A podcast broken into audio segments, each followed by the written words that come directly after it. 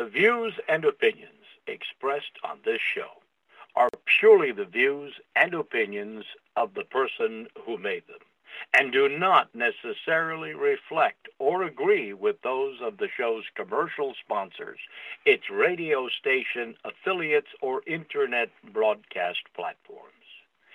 As the restriction on our God-given right to free speech manifests itself throughout the world, we are inspired by Jesus Christ's immortal words, and ye shall know the truth, and the truth shall make you free. And we reserve the rights to all our words. Thank you, and now enjoy the show.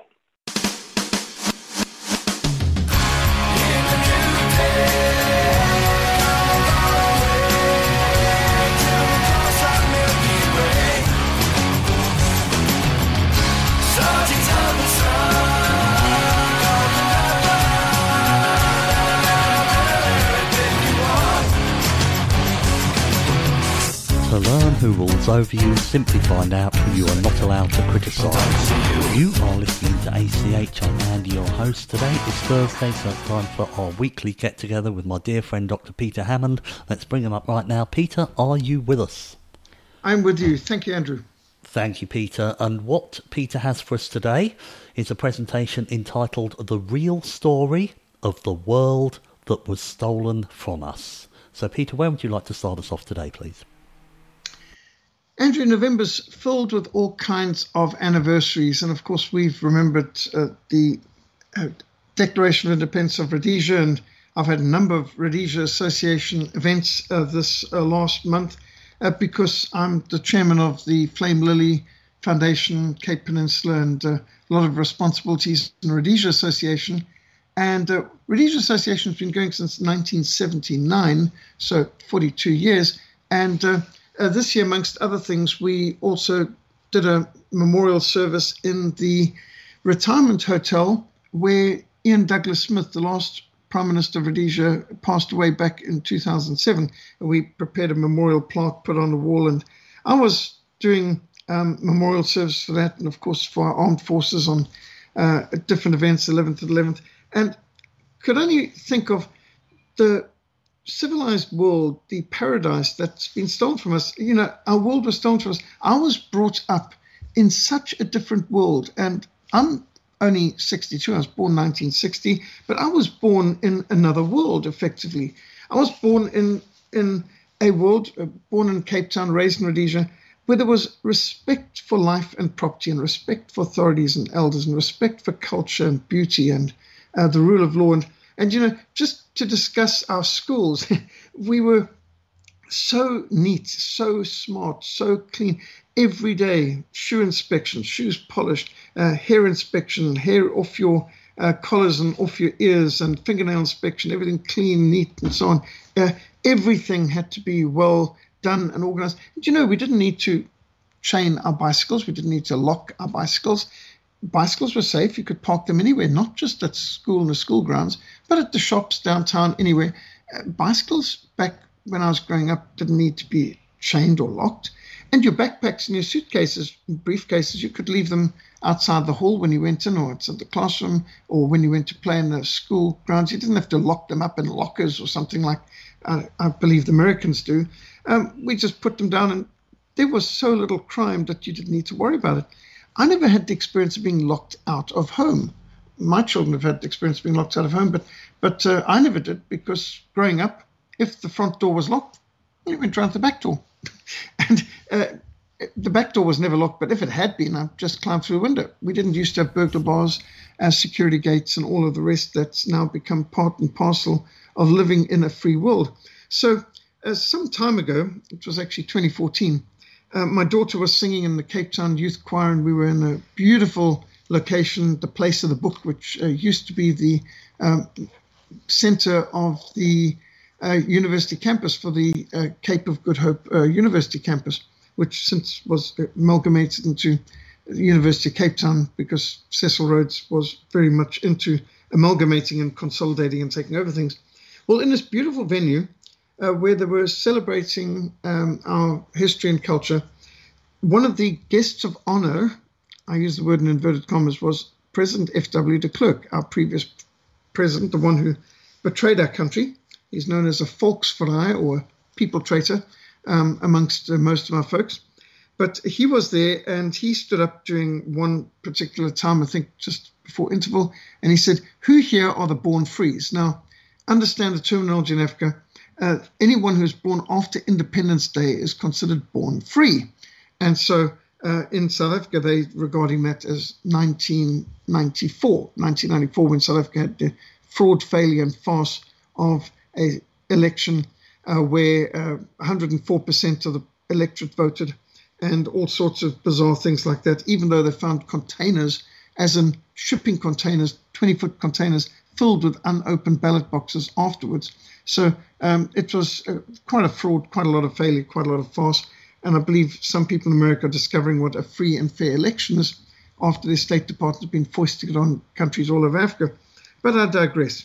So F.W. de Klerk stands up and says, Who are the born frees? Now, what he's wanting is everyone under 20 to raise their hands because they've been born since Mandela became president. So they are the born frees. Well, I immediately raised my hand and I've got people around me, no, no, no, you know, pull your hand down. Well, I was born free. I was born before burglar bars, security gates, armed response, born before locks and all the different um, motion sensors and everything else that's now come into our society. And I could walk to school without my parents guiding me. I could walk back right across the whole of Bulawayo, uh, through the center of the second largest city in Rhodesia. I could walk across town there and back without any sense of danger. In fact, I remember growing up in Rhodesia, it, it was such fun.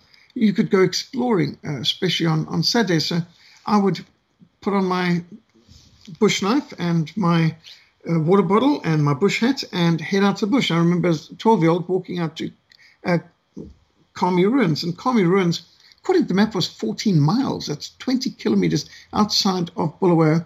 And I walked there and I walked back on a Saturday and explored the place. And on the way, uh, as a 12 year old, I, I, mean, I saw wildebeest and giraffes and buffalo, uh, zebra, all kinds of animals, um, amazing variety, you know, everything from the guinea fowl through to the uh, bush pigs, and uh, there they are, warthogs and so on, they're running around.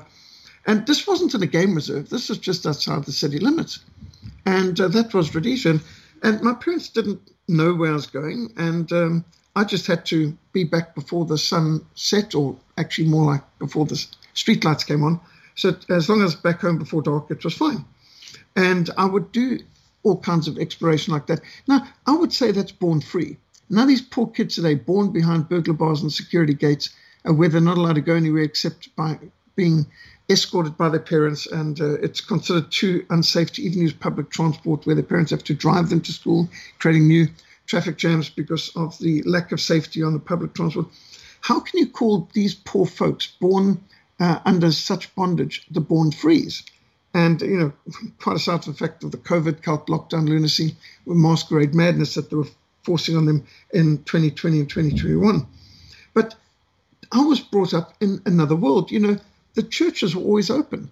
And uh, I'm talking about Rhodesia and South Africa, where I could be walking or hitchhiking want a place for quiet meditation or prayer or devotions.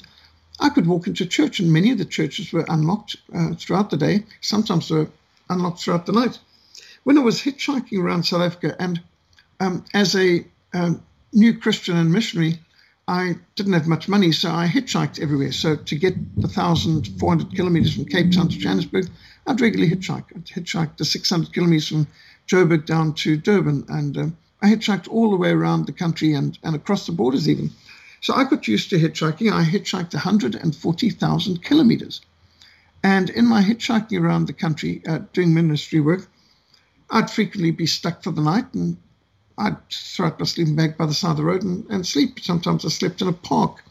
Um, I rem- and never felt there was anything dangerous about that.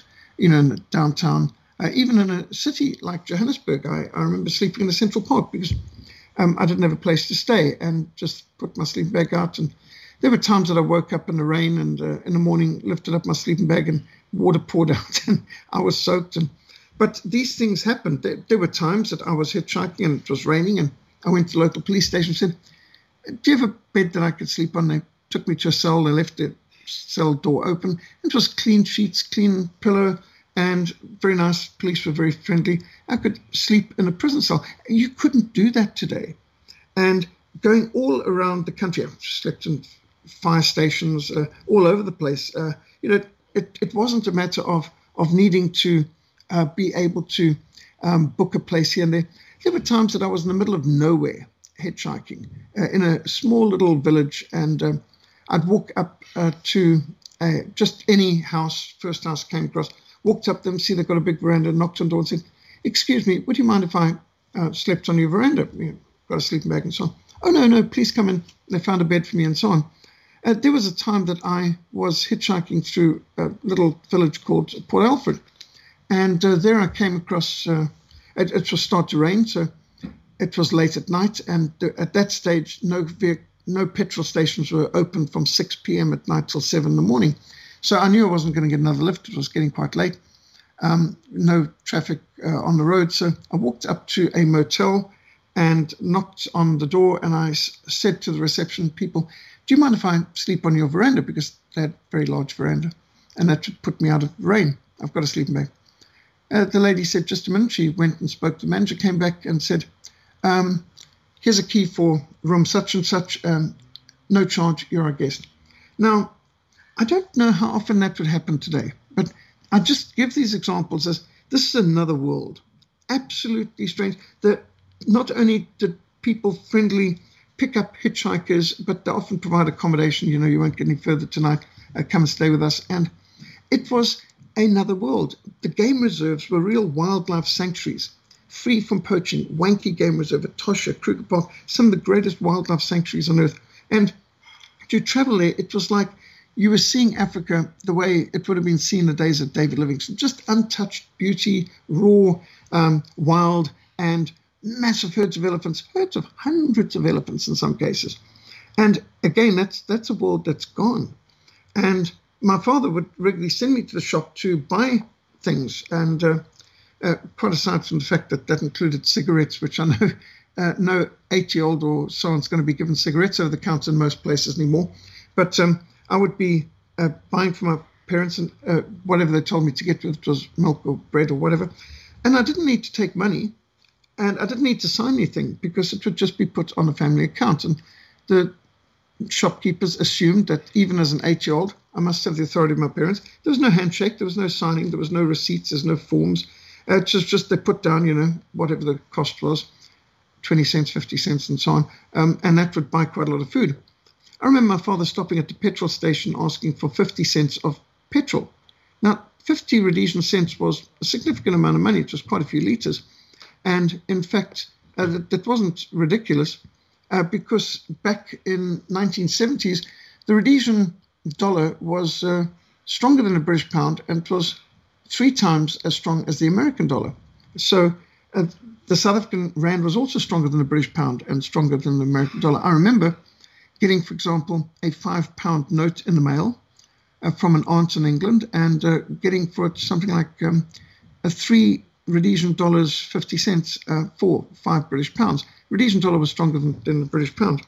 And, you know, we had hard currency. Now, you compare that with when a $100 trillion note, Zimbabwe dollar, couldn't buy a half a loaf of bread. $100 trillion note. And that's after they'd knocked off 16 zeros.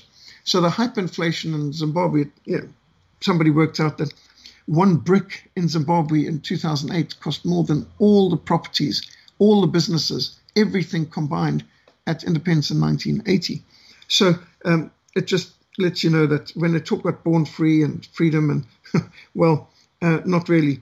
Uh, we had different types of leaders. I remember the day when I was told that Ian Smith, Ian Douglas Smith, the Prime Minister of Rhodesia, was coming to the Bulawayo Club. Well, my father was in charge of the Bulawayo Club. He had been a hotel manager all his life, and so they were in, in Bulawayo. And I thought, a real life um, Prime Minister of a country, let me uh, watch the the parade or something. So I went outside, and I don't know what I had in mind. Maybe I thought of something like changing the guard at Buckingham Palace, but I was standing outside the Bulawayo Club, my cat Tim uh, sitting on the wall, and down the road came a beat up old Peugeot 404. Out stepped Ian Douglas Smith. I immediately recognized him. Even as a young 14 year old boy, I knew what Prime Minister looked like. and uh, from news and all of that. And there was no bodyguard. There was no aide de camp. He didn't have a driver. I couldn't see a policeman anywhere up and down the road. Here we were in the middle of a war, the most hated man in Africa, they said. And uh, he smiled at me, he stroked my cat, and he walked into the Bulawayo Club and I looked up and down the street. Where the police? Where the bodyguards? Nothing.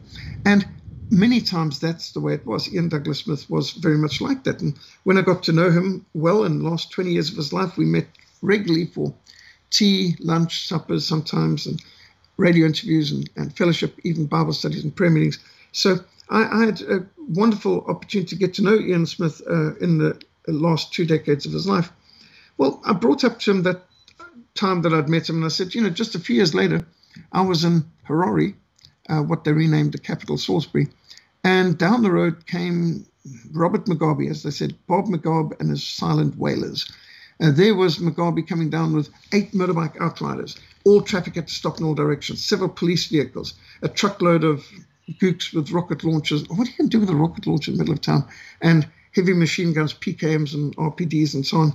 And uh, uh, he's in this uh, one of two, so he didn't know which one he's in, uh, darkened Mercedes Benz armored vehicles, and uh, uh, soaring through town. And thought, this is bizarre. And I thought, no, that's every day. anytime Bob Mugabe goes anywhere, that's the way they travel. And people got shot for not stopping for the president's vehicle. All ve- vehicles had stopped in all directions when he drove past. And uh, there was even a, a, deaf man who got shot uh, because he couldn't hear the sirens and everything from behind him, couldn't see the lights and didn't notice. And because he didn't stop the vehicle, they shot him off the road. And that's the way the world today. But the world I was brought up in, very different. Uh, Ian Smith said to me that there's many a time he chased away the cook from the kitchen. There wasn't a guard at the gate, just him and his wife Janet. They were the only people in Independence, the Prime Minister's residence. And uh, there were times that he ignored his own government's rules, that you had to travel by convoy to go on the open roads endangered by uh, ambushes. And he would drive down to his farm at Selukwe sometimes on his own, without a bodyguard, without any escort, without being in a convoy. So he even broke his own laws on doing that. I got to know P.W. Botha, and I was very good friends with his daughter Rozanne, and uh, they were good family friends for, for many decades. Well, P.W. Botha, when he was uh, president of our country, he'd insist on always using his private car if he was doing private business. So he would never use the state vehicle for going to church on Sunday or going to his farm or going horse riding. And he'd insist on filling up his own tank with fuel. He wouldn't uh, use state fuel for a private uh, activity, nor would he use a state vehicle for private activity. I don't know how many heads of state have that kind of scruples and integrity as P.W. Had. And, uh, uh, P.W. Botha's daughter, Rozanne, uh, said that uh, she has two fathers. She has one father was the president, the other father is a king.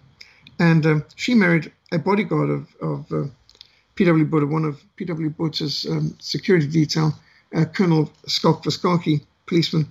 Um, and uh, I confirmed with Schalk as I, I, helped him produce his book, Under Fire in South Africa, which is an extraordinary book about his adventures as a, a policeman and getting close to prison. And he said in all the years he knew uh, P.W. Botha, never heard a bad word, never heard an uncharitable word, never heard a um, um, harsh word from him, you know, what a gentleman he was, and a man of such integrity, and uh, and how he was a person without fear and refused to alter his uh, uh travel routine and things like that, which the security people wanted.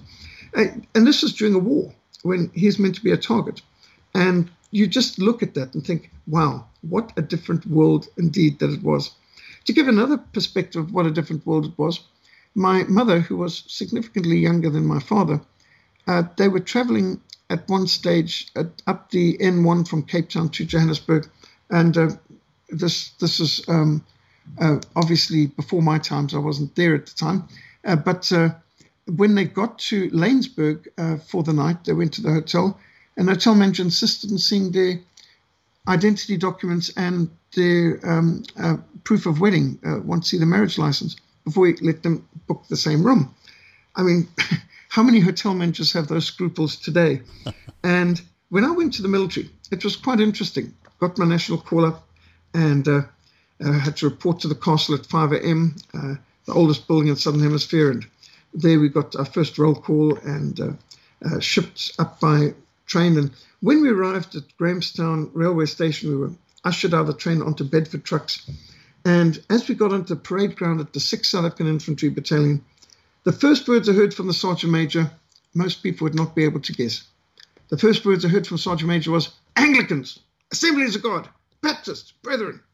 And we were divided up into our denominational groupings and affiliations. And all around the perimeter of the parade ground were tables with clerks writing out our details for the roll call of the various church denominations. And I soon to learn that uh, church attendance on Sundays in the South African Defence Force was compulsory. And in addition, we'd be required to attend interdenominational chapel services at the base every week. And every morning would begin with prayer parade before roll call and the raising of the flag and, and the orders for the day. Well, even before we were issued with our R1 or FN 762 rifles, we received our Bibles, which we were required to have on us at all times. It was part of our daily inspection. And a message from the Minister of Defense, P.W. Botha at that time, printed on a page inserted in the front of the Bible, informed us this Bible is the most important item in our essential equipment and our best weapon. And soon we learned that our voluntary tithes would be automatically deducted from military salaries. And, and these tithes would not go to the chaplaincy because the military budget already catered for that, but for the Bible fund.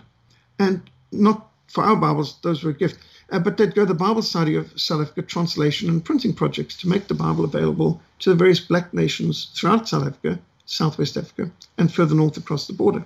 In fact, the South African Defence Force was one of the biggest funders of Bible translations into indigenous African languages in the world. And at that time, Cape Town was the premier Bible printing city in the world. They printed more Bibles in Cape Town than anywhere else at that time. Well, I digress. After the Sergeant Major had alphabetically read out an incredible variety of church denominations, something like 70, there were still four men standing in the middle of the parade ground. Well, what are you? bellowed the Sergeant Major. And we all looked with interest, wondering what on earth they could be, because it seemed that every possible religious affiliation had already been listed. And one of the four stepped forward and said in a hesitant voice, Atheist, sir. The sergeant major scowled and said, Atheists? Atheists? The communists are atheists. The ANC are atheists. SWAPO are atheists. This is a Christian army. Send them to the Pentecostals. And instead of these men going to a 40 minute Anglican service or one hour Baptist service, these four so called atheists were required to attend the three hour Pentecostal services every Sunday. And that's the way it was. It was just, uh, can you imagine something like that in our uh, armies today? Uh, pornography was illegal, completely illegal. Um, blasphemy was, of course, extremely illegal. I remember at one stage reporting a staff sergeant for uh, taking the Lord's name in vain, and the commandant himself, that's the lieutenant colonel in charge of the base, uh, had him stripped of his rank, and drummed down to corporal for taking the Lord's name in vain. And there was a time when, when I had actually um, complained to the uh, commandant about this taking the Lord's name in vain. And uh, uh in fact, it's, it's, quite interesting that you are allowed uh, to meet the commandant, but um, I was so distressed by the abuse of God's name by some non-commissioned officers, I requested to see the commanding officer. As I was marching to the commandant's office, he asked me, "Well, rifleman, what's on your mind?" I said, "Sir, is it against the law to blaspheme the name of our Lord and Savior Jesus Christ?" Yes, son, it most certainly is. He replied, Why do you ask? Is the Lord's name being blasphemed in my unit? Yes, sir. I said, I'm sorry to have to report to you that many corporals and sergeants are blaspheming the Lord's name. And the commandant's face darkened and he said, I'm sorry to hear that, son. I will deal with this. And he dismissed me. Well, sure enough, the very next battalion parade on Friday, the commandant addressed the unit. The Lord Jesus Christ is the commander in chief of this army. He is the one who determines whether we live or die. Victory or defeat is in his hands. Your lives are in his hands. Any man that takes the name of our Lord, our God, in vain is a traitor, and he will be treated as such. I will not tolerate blasphemy in this unit. Indeed, this commandant did not. Some NCOs were charged for taking the Lord's name in vain and lost their rank. And we saw God deal with the stiff necked and uh, to be in a military where they had standards like that, absolutely extraordinary. It, this is another world. It's, it's a world that has uh, been betrayed. And I think we, we need to uh, stop and think why is it that our schools are not places where we are taught real knowledge anymore? Why are our churches needing to be locked and have security gates and armed response and motion sensors and so on? What has happened to our game business? Why are so many of our monuments and statues and museums coming down? Why are so many of our heroes, uh, monuments and statues being pulled down? Why is there so much cancel culture? We need to uh, think again as to what we had and what we've lost. Um, just just thinking of the schools. Do you know in school in Rhodesia, we weren't just taught normal academic subjects. Woodwork and metalwork was required. We had to spend at least a year in woodwork and a year in, in metalwork, even if that wasn't your choice. We had to have at least a year of commerce. And we had bushcraft, where even those in the city, we would be shipped out for a week uh, into the uh, bush in a game reserve where a game ranger would teach us how to survive in a bush. In fact, one of our textbooks was Don't Die in the Bundu. I still have that book, and it's been very useful throughout my life. And we were taught how to find water, how to make shelter, how to make fire in the bush, how to be able to survive tracking, anti tracking, direction finding, all these sort of essentials, which uh, they don't tend to teach it in schools today. We had marching, we had cadets, we had shooting, two two rifles, and so on. And uh, these were part of normal schools in Rhodesia that you were you were taught respect, you were taught teamwork, you were taught all kinds of things that that have stood this, the, at me well throughout my life. And you wonder why is it we don't have the peace and the safety and the beauty and the stability that we have uh, that we once had. Uh, part of our education, this was not an extramural, was ballroom dancing, and of course our schools in Rhodesia seem to have been almost all boys' schools or all girls' schools. We didn't have any co-ed schools that I know of. There might have been a few, but uh, not in my personal experience. So I went to an all boys school growing up in, in Rhodesia, and uh, we were uh, teamed off, Milton High School, we were teamed off with Evelyn Girls School for ballroom dancing. So on the key days when we had to do ballroom dancing, again, this wasn't extramural, wasn't a choice, you had to learn ballroom dancing. And uh, the girls would line up on one side, boys on the other, and whoever you're opposite, that's who you dance with. And uh, we learned ballroom dancing, and we were taught Latin. I remember asking the teacher, Sir, why aren't we learning Ndebele or Afrikaans? Why are we learning Latin? It's not like Latin's an African language. And the teacher looked at me with absolute disdain and said, If you don't know Latin, you're not educated. And okay. Uh, so we, uh, we were taught everything from the classics and the books that we studied as part of, of our schooling in Rhodesia. It included George Orwell's 1984 and George Orwell's Animal Farm. I don't know how many schools have that in, but that taught me a lot about communism and why we were fighting and why Rhodesia was making a stand against international communism. Of course, we had Shakespeare and we had uh, uh, Charles Dickens books and we had Jane Austen books. I mean, we, we had real classics, and, and this is part of, of being in school was learning the classics. And I hear that some schools today have uh, garbage like Harry Potter. Uh, that's hardly an improvement. So there's so many things that we had that we were growing up in. And I miss that.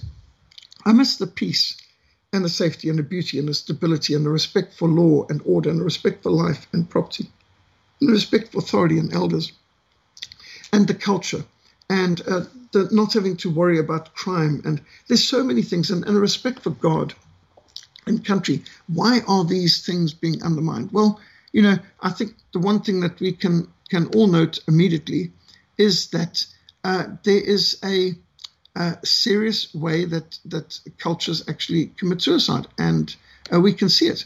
Civilizations commit suicide. And in my missionary travels, I have traveled to 42 countries. I've worked in 38 countries. I've been through eight wars and three revolutions in the course of my missionary work.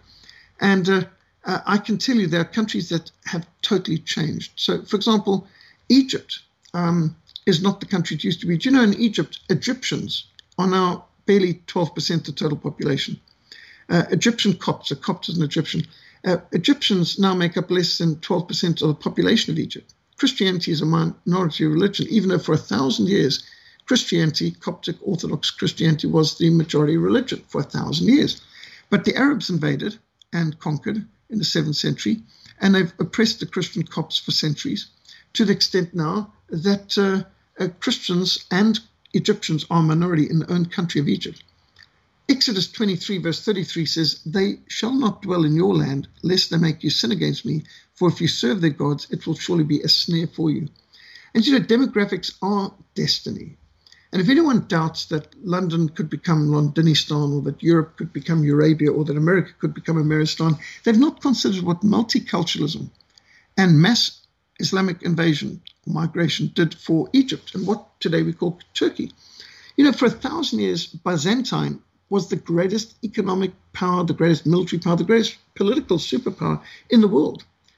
Yet, on the 29th of May, 1453, the greatest city in the world at one time, Constantinople, fell to the Muslim Turks, who put the entire city to the sword, slaughtering tens of thousands of civilians, including 12,000 just in Hagia Sophia, the church. The greatest, largest Christian church in the world at that time, Hagia Sophia, had 12,000 Christians slaughtered in it on the day of the 29th of May, 1453, when the Muslims took over. You may recall that when President Barack Hussein Obama walked around the Hagia Sophia and made a comment on uh, what magnificent architecture and culture Islam is capable of. Well, maybe it is somewhere, but the Hagia Sophia is not an example of it. It was built in the fourth and fifth century, and the Hagia Sophia is an example of Christian architecture and culture. And uh, uh, also, it was the site of one of the biggest massacres of Christians inside a church building. Was Barack Hussein Obama that ignorant, that ill informed, or that callous that he did not bother to reference what the history of this church was, where it came from, who built it, and how many were murdered in it? Well, for over a millennium, what is today called Turkey uh, was, in fact, a vibrant Christian civilization, the Byzantine Empire. Christians today are a very small persecuted minority in Turkey. The Turks are now the largest unreached people group in the world. Do you know, for a thousand years, Christianity was the majority religion in Sudan, what today is northern Sudan. From the 6th century to the 15th century, Christianity was the official religion of three northern Christian kingdoms of Nubia, Alwa, and Makuria, later Dotawo. For 900 years, the black Christians of Sudan successfully resisted the southward expansion of Islam. It is an historic fact that the Christian kingdoms of northern Sudan did not fall militarily, not at all, but through the continuous migration of Arab traders and Muslim merchants into Sudan, it eroded the Christian civilization as the influence of Islam increased. And as Sudanese intermarried with Arabs, Muslims came to dominate the marketplaces and the trading routes and in time Christianity was exterminated in northern Sudan. And 2 Chronicles 19.2 says, Should you help the wicked and love those who hate the Lord? Because of this, the wrath of the Lord is upon you. And so we need to remember that demographics are destiny. And uh, this is how civilizations are stolen, countries are stolen. The people of Egypt are now a minority in their own country. The, the Christians in uh, Turkey are a minority in what used to be a vibrant Christian civilization. The Christians uh, in Sudan are a minority in what used to be a Christian country for a thousand years. And demographics made that change. And Islam gained its first foothold in Europe in 1711 with the Umayyad conquest of Spain. And then they advanced into France. And in an epic battle near Tours in 732, they were defeated by Charles Martel, the Hammer and driven south back across the Pyrenees Mountains. It took 800 years to free Spain from the grip of Islam. Islam entered Eastern and Southern Europe in the 13th century, and the Ottoman Empire crushed and oppressed the Albanians, Kosovo, Macedonia, Bulgaria, Bosnia, Romania, and Hungary for centuries, Greece, parts of Ukraine, and Russia for centuries. In 1526, the Turks conquered Budapest, looted the city. They enslaved 200,000 Hungarian Christians and dragged them back to Turkey as slaves. It's understandable that the East Europeans, particularly the Hungarians, have been most vocal in resisting the latest Islamic refugee Trojan horse invasion. Their country suffered centuries of oppression and enslavement by the Muslim Turks. Now, Muslims are invading countries all over the world under the guise of being refugees and simply seeking peaceful asylum. And uh, Albania, which is the only Muslim country in Europe, is apparently foremost in uh, the, the people seeking uh, asylum in uh, Great Britain right now and coming across the channel. And a lot of young Albanian men, mostly Muslims, are coming into England being housed in hotels and uh, given better access to medicine than many British citizens are right now. Islamic jihadists are seizing the opportunity to plant their ideology in the West, and Muslim radicals have a definite plan to conquer the world. We shall soon collect in the name of the coming caliphate. We will say to you, These are our sons, receive them, or we will send our armies to you. And hundreds of thousands of Muslim migrants are coming across the borders regularly, sometimes not just in a year, but in a given month. It's millions in a given year. This means that you have literally more people coming into England in a single year than immigrated to England between 1066 and the year 1900. You know, just astounding the demographic impact that this is going to make. You think of the number of Angles or Saxons or Normans or Vikings that came to England. Well, their descendants number in the millions today. Where is this going to end? When demographics are destiny, this means that you can lose your culture, your country, everything. The Islamic State published a document entitled Libya, a strategic gateway for the Islamic State, where Islamic State ISIS exhorted Muslims to go to Libya and cross from there as refugees into Europe through Italy. Well, that's going to be harder now uh, with a government that's going to discourage it. But weapons from Gaddafi's arsenal are plentiful, easy to obtain in Libya, and Europe's got a long coast uh, uh, facing Libya, and they look at these southern countries as southern crusader states which can be reached with ease, even by rudimentary boat. And ISIS have claimed that they've infiltrated tens of thousands of their jihadists into Europe by these means and Saudi Arabia is building hundreds of mosques across Europe. And you can see huge amounts of artificial manufactured migrations to basically have the goal of destroying Europe. And this is artificial, this is manufactured. A senior Muslim imam, Sheikh Mohammed Ayed, speaking at the Al Aqsa Mosque in Jerusalem, declared Muslims must use the migrant crisis to breed with Europeans and conquer their countries. We will breed children with them and we will conquer their countries and we will trample them underfoot, Allah willing. And so it's understandable that Prime Minister of Hungary, Viktor Orban, declared, We are not facing a refugee crisis, we're facing a migration crisis.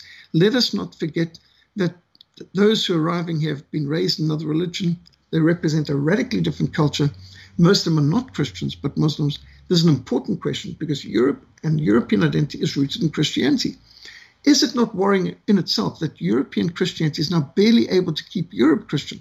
If we lose sight of this, the idea of Europe could become a minority interest in its own continent. And indeed, it is possible that Europe could become a minority in their own country. I've seen this myself. We are now in South Africa. South Africans are really a minority in their own country.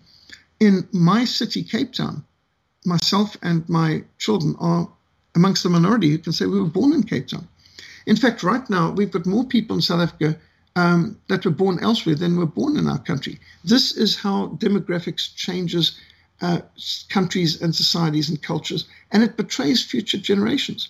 We won't save refugees by destroying our own country.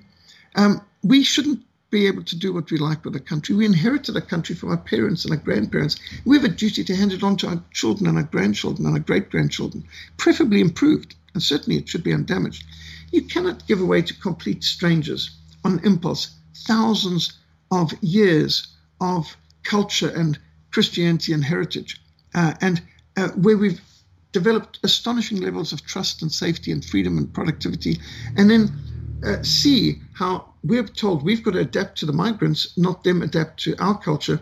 And this kind of emotional spasm in response to guilt manipulation, dressed up as generosity, abandons our legacy and declines our obligation to pass on to uh, our uh, descendants a better society. It's like the enfeebled, wasted heir of an ancient inheritance letting the great house and estate go to ruin. There's no justice, there's no sense in allowing these things to become a pretext for an unstoppable demographic invasion, a revolution in which Europe loses its culture and its economy and merges effectively with North Africa and the Middle East. Europe is going to make uh, just about to lose all the things which make it worth living in. And the Bible says in Judges 3, verse 1 to 2, these are the nations that the Lord left to test all his Israelites who had not experienced any of the wars in Canaan. He did this only to teach warfare to the descendants of the Israelites who had not had previous battlefield experience.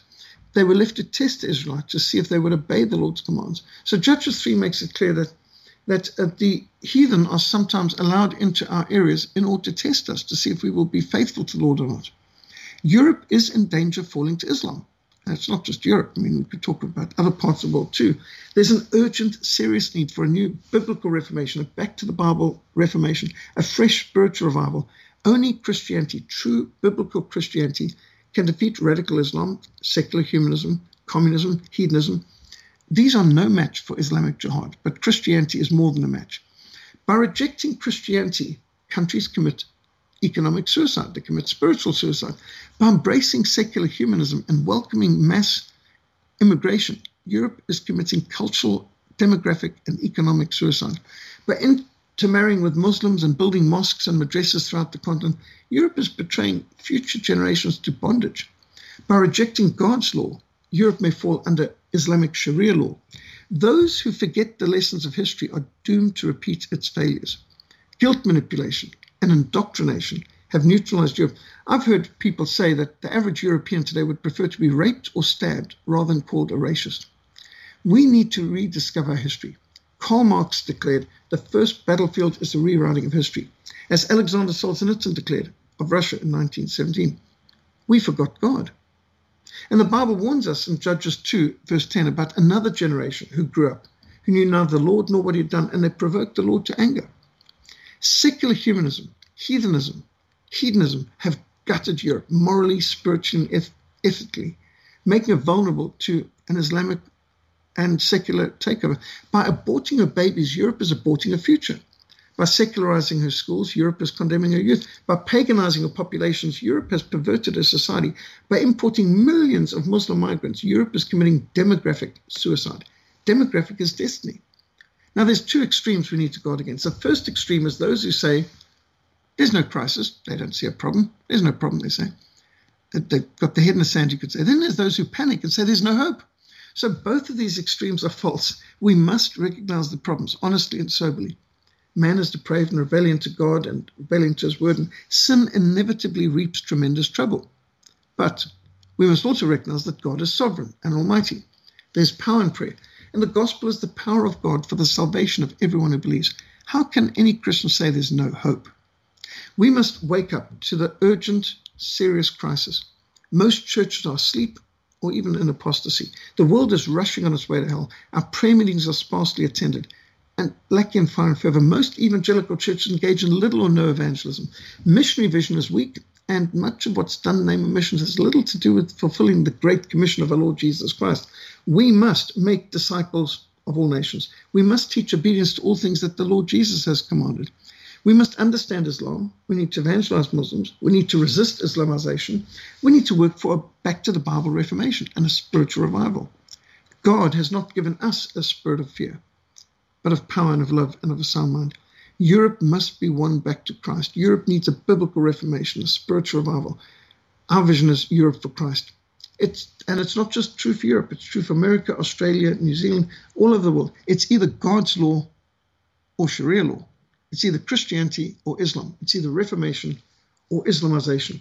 Will you not revive us again that your people may rejoice in you? Let us look again at what's been stolen from us the world, the society, the culture that's been stolen from us, and let's reclaim and regain an appreciation for what we've lost and work to build it back again. Back to Andrew. Thank you, Peter. And um, you mentioned uh, back when the Barbara Lerner Spectres of that day uh, opened the gates and let the Moors into Spain. And the reason that this is so important to me this week is every Sunday, uh, for those of you that aren't aware, I do a program that's only available on my website, achshow.com, called The Traditional Christian Message. Now, virtually all of these have been written by Peter, and I read them out. Now, the one that I did this Sunday just gone was called The Great Siege of Malta. And as I read through it, and this was essentially protecting Malta from Muslim occupation. And the hardship and the faith that they held in the face of that hardship, the Christians, to actually read that through, it was extremely painful to see what these people went through so that we today just allow people to turn up on a dinghy and put them up in five star hotels. It sickens me what these people did for the belief in their people to how their descendants have repaid them today. Peter, your comments, please. Yes, it, it is so sad and so serious, and we need to recognize this is an invasion. I think um, there was a book actually written by Robert Morey a while ago called Islamic Invasion, and it is an invasion, and it's deliberate, and this is not accidental, it's calculated. And this is not just something the Muslims are working on, it's something the globalists are working on. The globalists are wanting populations more amenable to manipulation and uh, who they can get to vote for their freebies that they're offering and things like this. So the globalists are using this multiculturalism uh, to dilute and ultimately to replace and to destroy uh, the Christian civilizations that have been resisting them.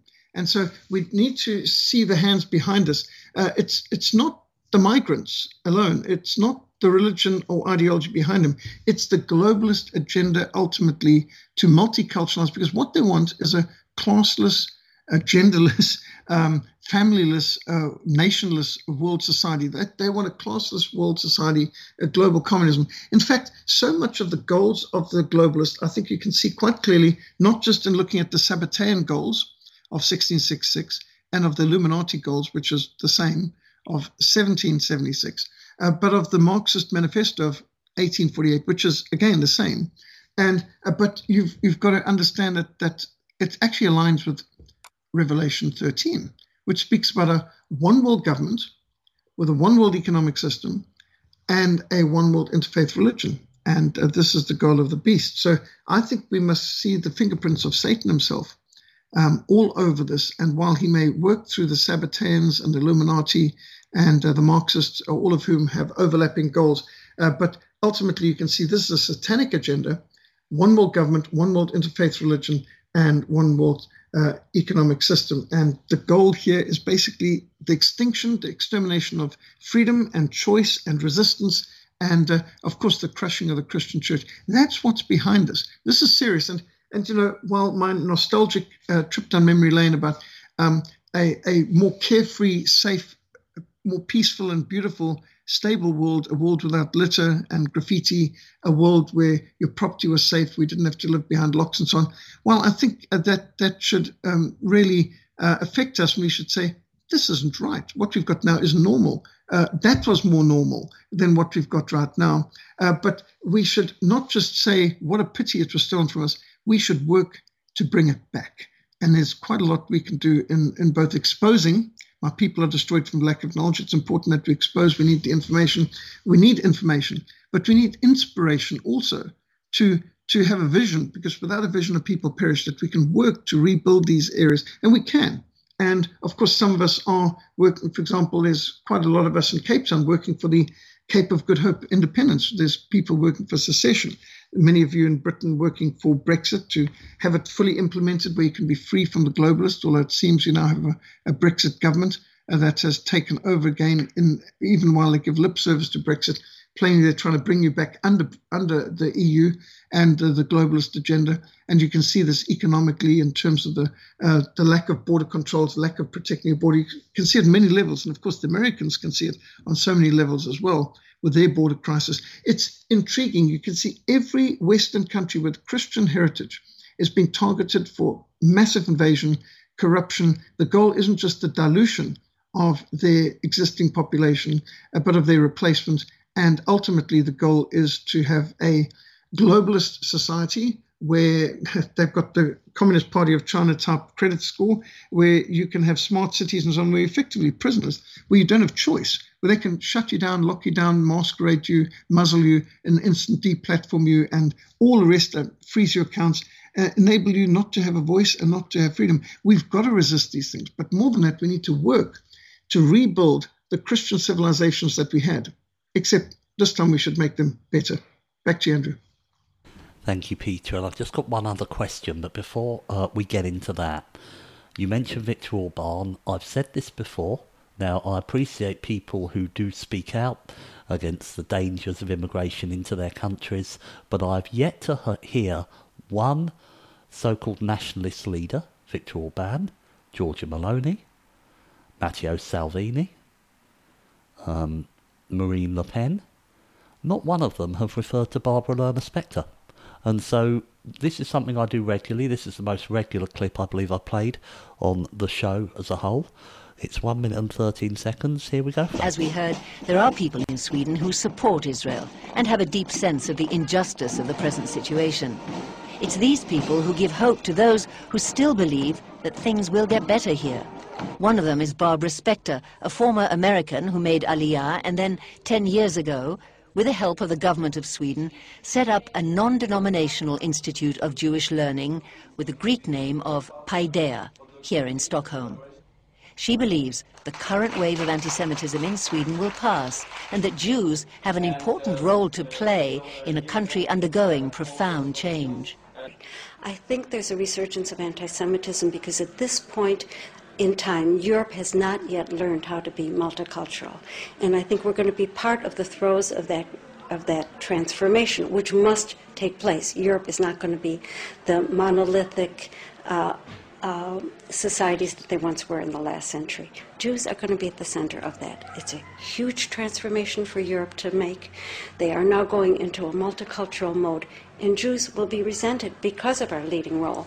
But without that leading role and without that transformation, Europe will not survive. Okay, so um, now I will I'll include the YouTube video link to that in the post for this show, but I wanted to close out by uh, something that I touched on on Monday's show with Maleficus. I really want to get Peter's take on this because it was a wonderful trip down memory lane, some of which I was able to experience, but I'm a little bit younger than Peter. I live in the UK, things are a little bit different, but certainly some of what he said just goes to show how good we had it in years past to what we have today. But one of the things I remember reading historically, you know, studies in the Middle Ages and things like that, some of my favourite period of history that I studied, was how churches, uh, monasteries were a place of sanctuary, that people could go for sanctuary and, you know, armies could not go in there. This is a headline off the BBC website just over a week ago. Ukraine monastery raid as SBU targets Russian agents. Ukraine's security service has raided a historic monastery in Kiev in an operation it says was aimed at stopping Russian agents using the site for sabotage, intelligence, or weapons. The Kiev Pechersk Lavra Christian monastery dates back to the 11th century and is the seat of Ukraine's Orthodox Church, the UOC. The church split from the Moscow Patriarch, Patriarchate, sorry, after the Russian invasion. The schism was prompted by Russian Patriarch Kirill's support of the war.